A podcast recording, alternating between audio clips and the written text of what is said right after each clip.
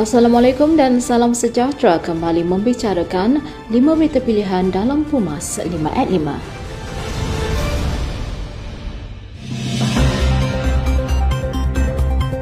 Ahli AMNO perlu tenang dan fokus kepada gerak kerja bersama rakyat untuk Barisan Nasional kembali mentadbir Melaka.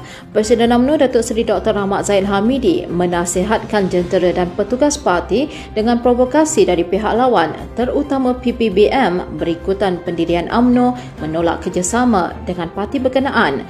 Marah benar pendukung PPBM kerana AMNO tidak bekerjasama dengan mereka pada PRN Melaka. Semakin kuat pula merentan sebab tidak kena kena mengata itu dan ini tentang AMNO sejak kebelakangan ini sehingga sanggup melancarkan propaganda tidak masuk akal konon majoriti ahli AMNO mahu bersama PBBM menuduh AMNO tidak dapat bekerjasama dengan mereka disebabkan keegoan pimpinan AMNO.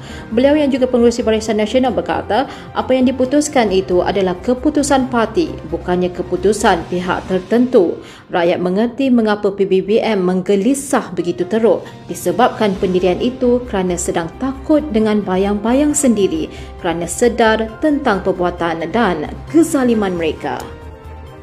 UMNO sentiasa mendukung perubahan dalam kepimpinan parti bagi membawa nafas baru termasuk agenda perjuangan membela nasib rakyat. Ahli Majlis Kerja Tertinggi UMNO Datuk Seri Ahmad Syabri Cik berkata, berbeza dengan parti lain yang menyaksikan muka sama berada di tampuk tertinggi parti meskipun sebelum ini kononnya mahu membawa perubahan kepada negara. UMNO merupakan sebuah parti yang paling banyak menukarkan kepimpinan sehingga kan kini sudah ada tujuh presiden. Tiada parti yang banyak berubah daripada zaman Datuk On Jaafar, Tunku Abdul Rahman, Tun Abdul Razak, Tun Hussein On, Tun Dr. Mahathir Mohamad, Tun Abdullah Badawi dan Datuk Seri Najib Tun Abdul Razak.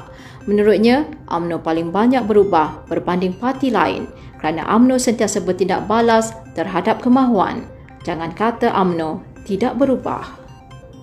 Bajet 2022 yang dibentangkan di Dewan Rakyat Jumaat lalu mengandungi tawaran menarik untuk negeri Melaka. Setiausaha Agung AMNO Datuk Seri Ahmad Maslan berkata, tawaran yang bakal diterima oleh rakyat negeri Melaka terutamanya golongan B40 yang bakal menerima bantuan tunai yang dikenali Bantuan Keluarga Malaysia.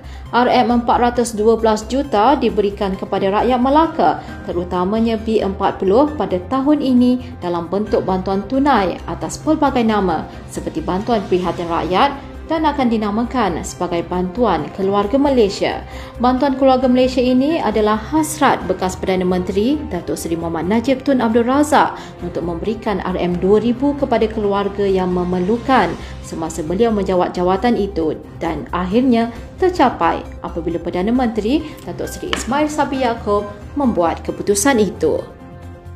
UMNO perlu mengutarakan formulir 3J yang wajib dilakukan untuk memenangi hati anak muda. Selebriti tanah air Syarul Shiro yang kini berkiat aktif dalam UMNO berkata, J yang pertama ialah jangan sombong. Pemimpin dan ahli UMNO sentiasa diperhati rakyat. Tunjukkan contoh yang baik dan berikan khidmat bakti jika diminta.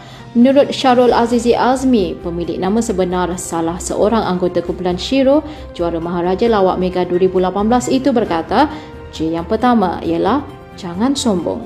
J yang kedua, jadi inklusif, bukan eksklusif.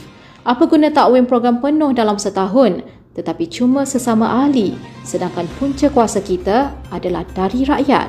Jika ada yang berbeza pendapat dan kritik, kita harus raikan agar sebuah titik pertemuan dijumpai. Beliau yang juga penolong bendahari pemuda AMNO bahagian Keluang berkata, J yang ketiga ialah jauhi mengeluarkan ayat retorik. Anak muda sudah muak mendengar ayat-ayat penyedap kuping telinga. Buktikan dengan gerak kerja dan pelaksanaan serta kurangkan bercakap. Syarul mengucapkan terima kasih dan tahniah kepada barisan kepimpinan pemuda AMNO yang membawa pemuda hari ini dengan baik dan bertukus lumus bekerja agar AMNO terus bangkit. Wanita UMNO amat prihatin dengan kenyataan Ketua Pegawai Eksekutif Kumpulan Wang Simpanan Pekerja berhubung simpanan pencarum Ketua Penerangan Wanita AMNO Datuk Nur Syida Ibrahim berkata, kenyataan yang menyatakan 46% ahli KWSP yang berumur bawah 55 tahun hanya mempunyai simpanan kurang daripada RM10,000. Apa yang paling membimbangkan, nisbah pencarum kaum Melayu mewakili 74% daripada 5.9 juta pencarum yang bagi simpanan kurang RM10,000 berbanding pencarum berbangsa lain. Pandemik COVID-19 diakui sememangnya menghimpit pekerja-pekerja dengan tidak terduga, khususnya yang mencarum KWSP sehingga bukan sahaja ramai yang dipotong gaji, malah ramai juga diberhentikan kerja. Kerajaan perlu mengambil langkah proaktif segera bagi membina semula simpanan persaraan, khususnya golongan orang Melayu kerana tanpa bantuan simpanan dijana semula dengan pantas, masing-masing tidak mempunyai simpanan yang cukup bagi menyara kehidupan pada penghujung usia. Sekian dari saya, Kaslinda Abdul Kadir. Jangan lupa temu janji kita Isnin hingga Jumaat jam 5 petang. 5 berita pilihan hanya di Pumas 5 at 5. Assalamualaikum dan salam muafakat nasional.